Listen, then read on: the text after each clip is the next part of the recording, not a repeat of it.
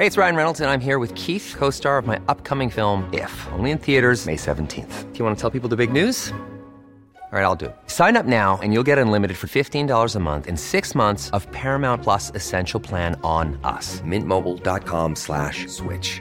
Upfront payment of $45 equivalent to $15 per month. Unlimited over 40 gigabytes per month. Face lower speeds. Videos at 480p. Active Mint customers by 531.24 get six months of Paramount Plus Essential Plan. Auto renews after six months. Offer ends May 31st, 2024. Separate Paramount Plus registration required. Terms and conditions apply if rated PG.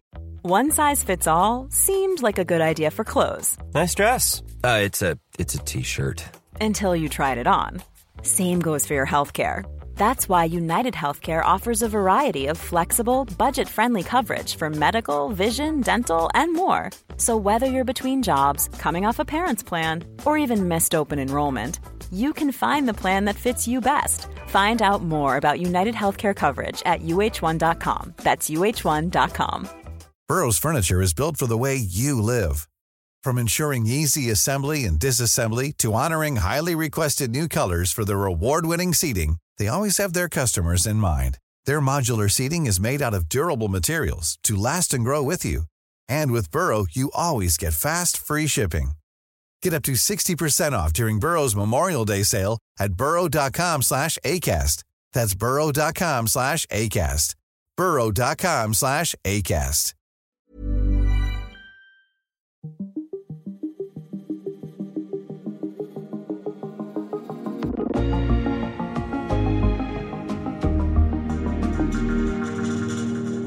En spektakulær retssag begynder i dag i retten i Randers. Her er en tilsyneladende helt almindelig kvinde anklaget for at have dræbt en beboer på et plejehjem, samt forsøg på drab af tre andre beboere. Dato i dag om den opsigtsvækkende sag fra plejecenter Tirsdalen. Jeg hedder Thomas Bug Andersen.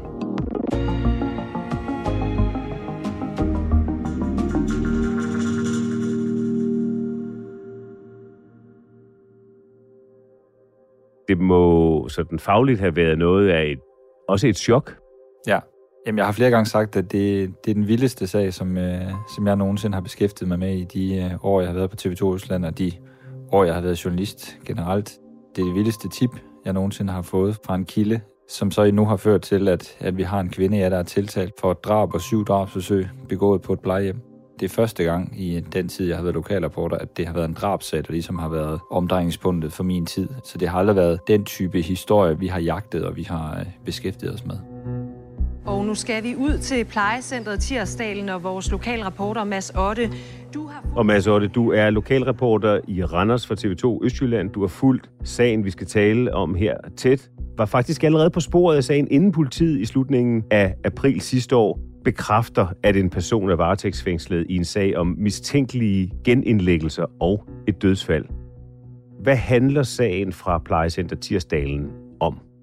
Den handler kort fortalt om, at en kvinde er øh, blevet øh, sigtet og nu tiltalt for at have dræbt en og forsøgt at dræbe tre andre beboere af flere omgange på et plejehjem i Randers. Hvad ved vi om den her kvinde, som er anklaget? Jamen, vi ved, at hun har arbejdet på, øh, på det her plejehjem, og at ifølge politiet har hun på hendes øh, aftenvagter nogle specifikke datoer i februar og marts forgiftet beboere på den afdeling, hvor hun arbejdede, og de har så, en af dem er, er omkommet, og tre andre har været ved at dø af flere omgange. Retten i Randers har forlænget varetægtsfængslingen af en plejehjemsansat kvinde. Sagen handler om en række episoder på et plejecenter i Randers. Der er tale om en kvinde på omkring 60 år. Hvad kan du fortælle om hende? Ja, der er stadig navneforbud i sagen, så der er jo nogle ting, vi godt ved, som vi ikke må fortælle. Men jeg har været i kontakt med noget familie, og jeg har selvfølgelig også været i kontakt med kollegaer. Udadtil har hun virket som en helt almindelig plejehjemsansat. Helt almindelig middelalderen kvinde, der har mange år i sundhedsvæsenet øh, og inden for plejesektoren bag sig. Og ud fra hvad jeg ved, er der ikke sådan en historik om, at hun skulle have gjort noget kriminelt tidligere, eller der skulle være noget mistænkeligt tidligere. Du har talt med både kolleger, tidligere kolleger og bekendte til den sigtede. Hvad fortæller de om hende? Jamen, der er jo selvfølgelig nogen, måske også fordi sådan en sag her kommer frem, der fortæller, at de havde godt set, at der var et eller andet med hende. Men langt de fleste er, er overrasket og i chok over, at lige hende her skulle angiveligt have begået nogle af de her ting, som politiet mener, hun har begået. Og især familien, jeg var i kontakt med hendes ene søn og hendes mand, de er meget overraskede og er helt overbevist om, at hun er uskyldig, og at der er tale om nogle misforståelser, og at det i hvert fald ikke er hendes skyld, at de her øh, beboere er blevet øh, indlagt med forgiftninger. Du får jo faktisk et tip om den her sag, endnu inden politiet melder ud til offentligheden, at de er i gang med efterforskningen. Hvordan kommer du på sporet af den her drabsag? Jamen på det her tidspunkt sidder jeg egentlig og arbejder med en sag omkring nogle borgere i Randers, der øh, er generet af trafikstøj. Og så lige pludselig popper der en øh, messengerbesked ind på øh, min øh, Facebook fra en kilde, som har en tilknytning til det her plejehjem. En kilde, jeg godt kendte i forvejen, men ikke vidste, hvad øh, lavede af beskæftigelse. Men hun skriver til mig, at øh, der foregår noget meget alvorligt på øh, plejecenter Tirsdagen i Randers. Ifølge hende er en kvinde blevet anholdt nogle uger tidligere, og hun skulle angiveligt have forgiftet nogle beboere på det her plejehjem, som skulle være øh, blevet indlagt, og en skulle være, øh, være død. Og det er selvfølgelig et, øh, et vildt tip, som gør, at jeg kaster alt andet fra mig, og tænker, at øh, det her det bliver simpelthen nødt til at forfølge. Det er lige i det øjeblik vigtigere end den her trafikstøjshistorie, som jeg ellers sad og arbejdede med. Og ja, jeg tænker, at det, det er da godt nok det vildeste, jeg nogensinde har hørt, og hvis det er rigtigt, så, øh, så er det jo en helt vild historie. Hvad gør du for at finde ud af, om der er hold i de tip, du har fået, om der er hold i anklagerne? Jamen, jeg giver mig kast med at kontakte de myndigheder, jeg tænker, der må vide noget om den her sag, hvis den her sag altså har noget på sig. Jeg kontakter øh, Østlands politi, det er jo altså en mulig drabsag, vi har at gøre med, så de må jo vide noget. Jeg kontakter Randers Kommune, jeg kontakter Styrelsen for Patientsikkerhed. Jeg kontakter de lokale politikere, der måske er blevet orienteret om det her, det lokale ældreråd, ældresagen. Jamen, der er nærmest ikke nogen, jeg ikke kontakter i den her periode. Og øh, det er meget bemærkelsesværdigt, at ingen af dem vil sige noget som helst. Det, der undrer mig allermest, er, at Østlands politi simpelthen siger, øh, det har vi absolut ingen kommentar til. Og de vil heller ikke sådan sige, om det så betyder, at er der ikke noget om snakken, er der noget om snakken. De vil ikke afkræfte, at der er en sag på det her plejehjem. De vil heller ikke bekræfte, at der er en sag på det her plejehjem. Og på en eller anden måde, så bestyrker det min mistanke om, at der må være et eller andet. Fordi for dem vil det nok være lettest at bare sige, jamen der er ingenting på det her plejehjem, det er et rygte, og det er ikke noget, vi efterforsker. Men det siger de ikke. Indtil i dag har politiet holdt kortene meget tæt ind til kroppen, og vi har... Indtil den 27. april, hvor at, øh, at Østlands politi så gerne vil melde noget ud. Men i dag har politiet så meldt offentligt ud, at en kvinde er sigtet for drab og drabsforsøg, og at kvinden sidder varetægtsfængslet.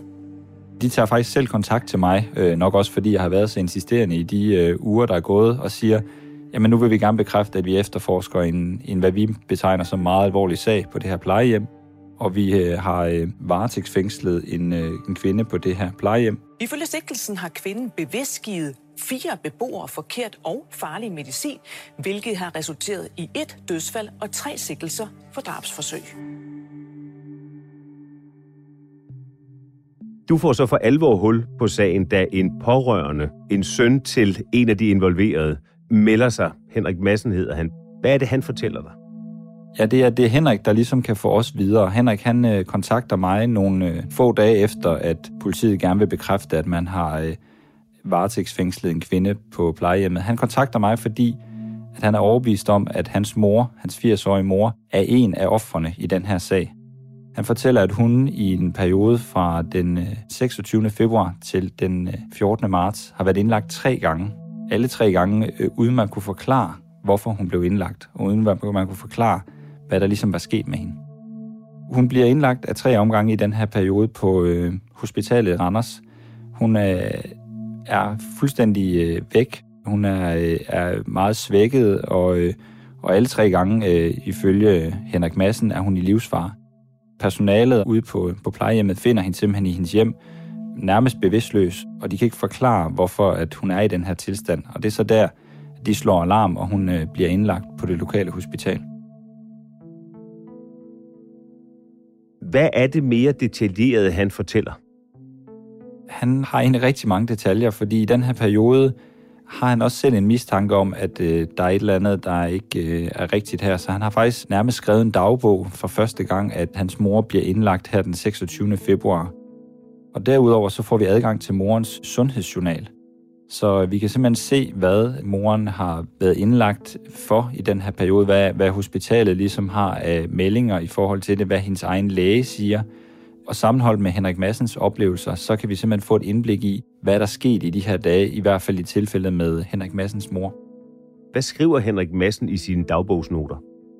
Jamen, han har noteret alle de tidspunkter, alle de dage, hvor at, øh, han får opringninger fra plejehjemmet, der siger, at nu hans mor enten ved at blive indlagt på hospitalet, eller er blevet indlagt. Altså, hvor de henvender sig til ham og siger, Henrik, nu er du nok nødt til at komme. Der er et eller andet helt galt med din mor, og vi kan ikke finde ud af, hvad der er sket med hende. De datoer har han ligesom noteret ned i sin dagbog. Han har også noteret ned, hvordan han oplevede sin mor i de dage, og øh, den dag, hvor hun blev indlagt, og de efterfølgende dage. Og hvad skriver han? Han skriver, at han var i chok over at se, hvordan hun, hun havde det. Han skriver, at det var rystende at komme op og se, at hun ligger der og er, er nærmest bevidstløs, og, øh, og man slet ikke kan komme i kontakt med hende. Og hvad tænker Henrik Madsen selv på det her tidspunkt om, hvad det er, der er ved at ske med hans mor? Jamen under den første indlæggelse i slutningen af februar, der er hans mistanke om, at der sker noget, noget underligt og noget mistænkeligt, egentlig ikke særlig stor. Der tænker han, jamen hun lider af Alzheimer's, hun får en masse medicin, Måske er der sket en eller anden form for uheldig fejl, og hun har fået noget forkert medicin. Måske har hun fået corona. Der er mange ting i spil, hvor han ligesom tænker, jamen der må være en eller anden naturlig forklaring på det her. Men da hun bliver indlagt igen, både anden og tredje gang, især tredje gang, så tænker han, at det kan simpelthen ikke passe det her. Det kan ikke være rigtigt, at min mor bliver indlagt tre gange inden for få uger med lignende symptomer hver gang, og man kan alle tre gange ikke rigtig finde ud af, hvad der er sket med hende, og hvorfor hun har det, som hun har det der tænker han, der må være et eller andet helt galt her. Og det her det har været undersøgt af læger og eksperter efterfølgende. Hvad viser de rapporter og undersøgelser om, hvad det er, de fire personer har været udsat for? Jamen ifølge politiets øh, mening og de anklager, som politiet har mod kvinden, så har, øh, har de her tre beboere, som ikke er afgået ved døden, været øh, genindlagt med forgiftninger af nogle bestemte typer medicin. Der er tale om sådan noget hvad skal man sige, øh, muskelhæmmende, beroligende medicin af tre forskellige typer, som er givet til de her beboere af flere omgange og i bestemte øh, sammensætninger. Og det er så dem, som politiet mener er skyld i, at de har været øh, i risiko for at afgå ved døden, og at den ene øh, er afgået ved døden. Og hvorfor mener politiet så, at det lige er den tiltalte, der skulle stå bag? Politiet mener, at det er den tiltalte kvinde, der står bag det her, fordi at de mener at vide, at forgiftningerne er foregået på tidspunkter, hvor hun har været den eneste, der har været på arbejde på den her øh, afdeling, som øh, beboerne har boet på. Hun har været på arbejde mellem øh, kl. 15 og 23, de her specifikke datoer, som den eneste aftenvagt på den her afdeling. Og derfor mener politiet, at det, det kan kun være hende, der har forgiftet beboerne. Men når en, når en ældre kvinde med øh, Parkinson bliver indlagt på et hospital tre gange med en eller anden form for forgiftning, så må der vel være nogle lægejournaler, nogle lægenotater, som kommer med et bud på, hvad det er, der er sket. På det her tidspunkt, der er de journaler og de lægeerklæringer, der er, de beskriver egentlig bare, hvad det er, man har fundet i blodet på den her kvinde. Der er ikke nogen læger på det her tidspunkt. Jeg skal ikke kunne vide, om, om der er lavet efterfølgende undersøgelser, som vil blive fremlagt i retten. Men på det her tidspunkt er der ikke sådan en forklaring på, hvordan det kan være sket. Det er også øh, præparater, som kvinden slet ikke skal have der bliver fundet i hende. Det er ikke fordi, at, at det er nogle øh, præparater, som hun normalt får, der bare er blevet fundet større dosis af i hende end normalt. Det er simpelthen tre præparater, som hun aldrig har fået før. Og hvorfor reagerer sundhedsvæsenet ikke tidligere, eller det lægefaglige personale tidligere på, at her er en 80-årig Parkinson-ramt kvinde, som har fået noget medicin, er blevet forgiftet af noget medicin, som hun egentlig ikke skal have? Ja, det er et rigtig godt spørgsmål, og det glæder jeg mig også til at få svar på i retten, og det er jo også derfor, vi er, er særlig interesseret i den her sag. Det er, at der er en masse ubesvarede spørgsmål. Hvad har Randers Kommune gjort i den her sag? Hvad er det helt præcis, som plejehjemmet har gjort? Vi ved, at det er Randers øh, Hospital, der egentlig slår alarm og øh, kontakter Styrelsen for Patientsikkerhed og beder dem om at komme ind i sagen, som så kontakter politiet. Men hvorfor der ikke er andre, der slår alarm noget før? Hvorfor plejehjemmet ikke slår alarm noget før? Det savner vi nogle svar på. Hvad spekuleres der i, at hun kan have haft af motiver? Vi har talt med en, en øh, ekspert på det her område, øh, Florence McLean hedder hun. Hun laver noget, der hedder criminal profiling, hvor hun simpelthen øh, laver profiler af mordere og har nogle gode bud på, hvad motiver kan være, især øh, blandt andet med sådan nogle sager her omkring sundhedsdrab. Og hun har, hun har tre motiver i spil. Hun øh, siger, at den mest hyppige, især i udlandet, når det drejer sig om sundhedsdrab, er den, som man øh, lidt kan kalde dødsenglen. Det er en, en person, der simpelthen gerne vil have kontrol over liv og død, og gerne vil være, øh, være i centrum, gerne vil være den, der ligesom styrer tingene. Det er noget, man hører hyppigt blandt sundhedspersoner, der udsætter deres øh, patienter eller beboere på et plejehjem for noget alvorligt. Så er der også øh, det, som man kan kalde barmhjertighedsenglen. Den, som simpelthen har gjort de her ondt og har slået dem ihjel, fordi at de lå på deres dødsleje som en form for aktiv dødshjælp. Hun har simpelthen hjulpet dem væk fra deres øh, lidelser. Og den, øh, den sidste mulighed ifølge hende er, at der er noget, noget psykisk, der spiller ind, at, øh, at, at den, der har været skyld i sådan noget her, har lidt af en, af en psykisk sygdom. Er der noget, der tyder på, at den tiltalte skulle lide af en eller anden form for psykisk sygdom? Vi ved det ikke. Altså, der, der er formentlig lavet en mental undersøgelse af hende, som vil blive fremlagt i, øh, i retten, men der er ikke noget, som umiddelbart i forhold til varetægtsfængsling. Hun er ikke blevet øh, anbragt på en psykiatrisk afdeling under hendes varetægtsfængsling. Hun har siddet i en, i en arrest i, i de mange måneder, hun har siddet varetægtsfængslet. Nu begynder retssagen så i dag, den 4. januar. Du, som jo har fulgt den her sag meget intenst, hvad bider du så særligt mærke i? Jamen det mest bemærkelsesværdige i det her anklageskrift, det er, at hun altså er tiltalt for et drab, men syv drabsforsøg begået mod øh, tre forskellige beboere. Hun har altså forsøgt at slå de samme tre beboere ihjel flere gange. To af dem har hun for, øh, ifølge politiet forsøgt at slå ihjel to gange, og en beboer, formentlig Henrik Massens mor, har hun forsøgt at slå ihjel tre gange. Og det er jo øh, altså ret voldsomme anklager, at man, øh, man simpelthen er tiltalt for både et drab, men hele syv drabsforsøg. Og derudover så er der nogle forhold omkring, at hun skulle have stjålet noget medicin, hun skulle være i besiddelse af noget medicin, hun ikke havde recept til, og så anklager man hende altså også for tjenestemisbrug. Det lyder som et meget øh, markant og hårdt anklageskrift. Det er ikke noget, der er sket tilfældigt, hvis man skal tro anklagemyndighedens udlægning. Det har været en meget bevidst handling bag et klart ønske om at slå ihjel. Det er det helt klart, hvis man skal tro på, hvad politiet siger. Og øh, de bestyrker jo de her anklager om drab og drabsforsøg med, at hun også har stjålet medicin, hun har været i besiddelse af medicin, hun ikke øh, havde recept til, og hun simpelthen ikke har passet sit arbejde. Man har ifølge politiet fundet medicin på hendes private bopæl, som tilhørte nogle af de her beboere på plejehjemmet. Så det mener politiet jo ligesom bestyrker mistanken om hende, at hun simpelthen også har noget af det her medicin hjemme hos sig selv, og ikke bare på det plejehjem, hvor hun arbejdede. Hvad har hun selv sagt, og hvordan forholder hun sig til anklagerne? Hun øh, erklærer sig uskyldig. Hun øh, er øh, uenig i alle anklagerne imod hende, og hun er øh, ifølge hendes forsvar, som vi ligesom har talt med af flere omgange, meget rystet over anklagerne, som hun også ser som anklager mod hele hendes familie, mod hele hendes liv, og øh, hun mener slet ikke, at, øh, at der er hold i de her anklager mod hende. Men hvordan forklarer hun så, at øh, ældre mennesker, der har været i hendes varetægt, er enten blevet forgiftet af medicin, og i et tilfælde er død? Ja, den forklaring, den får vi i dag i retten og i morgen, hvor hun skal afgive sin forklaring for første gang foran tilhører. Tidligere har hun under øh, hendes fremstillinger i retten, hvor hun skulle have forlænget sin varetægtsfængsling, sagt nogle ting, men det er alt sammen foregået bag lukkede døre, så vi journalister og andre tilhører har ikke kun høre hendes forklaring. Så det bliver spændende i dag og i morgen at høre, hvad det er, hun, øh, hun mener, der er foregået på plejehjemmet.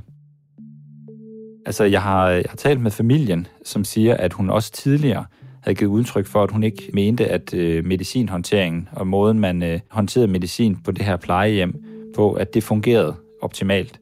Hun mener simpelthen, ifølge familien, at det har ikke fungeret med den medicin, der ligesom har været på plejecenter Tirsdalen. Så det er også min forventning, at det vil være en af hendes forklaringer, at, at det er ikke hendes skyld, at det her det er sket. Det er simpelthen fordi, at plejehjemmet ikke har fungeret. Og er det plausibelt, at der har været noget råd omkring medicinudlevering på plejehjemmet, som har været årsagen til det, at hun så at sige uforvarende er kommet i en situation, hvor hun har forvoldt den skade, som, som er sket? Det er ikke til at sige, om, om hun kan forklare sig ud af alle anklagerne med, med den forklaring, men vi ved i hvert fald, at Randers Kommune er gået i gang med en, en undersøgelse af medicinhåndteringen på blandt andet plejecenter Tirsdalen og de øvrige plejehjem i Randers Kommune. Og vi ved også, at man har indført nogle forskellige tiltag på plejecenter Tirsdalen, efter den her sag er kommet frem. Så noget kunne tyde på, at, øh, at det ikke har fungeret 100% optimalt. Men igen, om, om det er nok til at, ligesom at, at forklare alle de her anklager, det, øh, det er svært at sige. Mads Otto, du har jo ikke talt med kvinden selv, men jeg ved, at du har talt med hendes søn. Andre medier har talt med hendes mand. Hvad siger de til anklagerne? de er meget rystede, og de er overbevist om, at hun er uskyldig. Og de øh, kan slet ikke se, hvordan de her anklager skulle passe sammen på deres kære. Altså sønnen, som jeg har talt med, han, øh, han er helt overbevist om, at der må være sket nogle misforståelser, at der må være sket et eller andet på det her plejehjem, som hun har fået skylden for, uden at hun har gjort det. Han har aldrig set sin mor som en, øh, en drabsperson, eller en, der havde hverken evnerne eller lysten til at begå sådan noget her. Uden at udlevere hende, siger han, at, at, at han kan slet ikke se, hvordan hun havde evnerne til at kunne regne ud, at de her forskellige præparater skulle øh, være skyldige, at nogle beboere kunne dø eller være ved at dø. Det har han aldrig haft en, en forestilling om, at hun ville vide. I udgangspunktet, der håndterer de slet ikke medicin. Det er nogen højere op i systemet, der står for det. Og ifølge hans forklaring, så, øh, så vidste hun ikke ret meget om medicinen. Du er jo ikke dommer, og du skal heller ikke tage stilling i sagen, men jeg kan ikke lade være med at spørge dig alligevel. Hvor står du?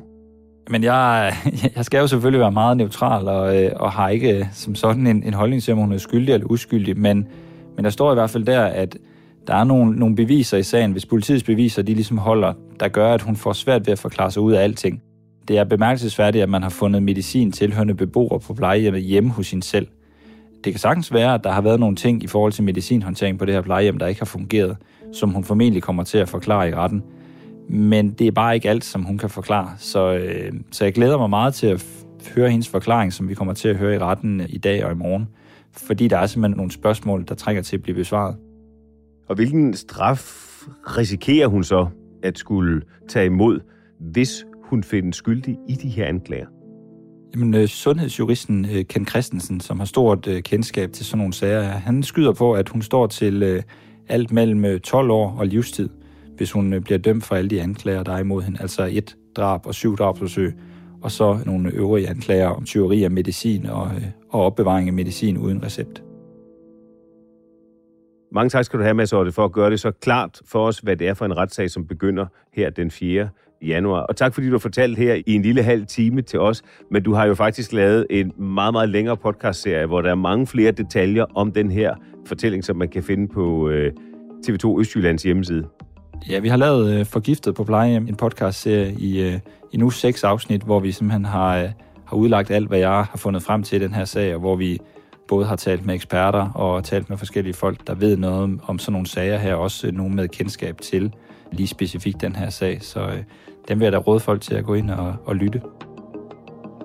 Dagens afsnit af Dato var tilrettelagt af Emil Laversen, Lyddesign Ida Skærk og Ida Skovsgaard, redaktør Astrid Louise Jensen. Jeg hedder Thomas Bug Andersen. Vi høres ved.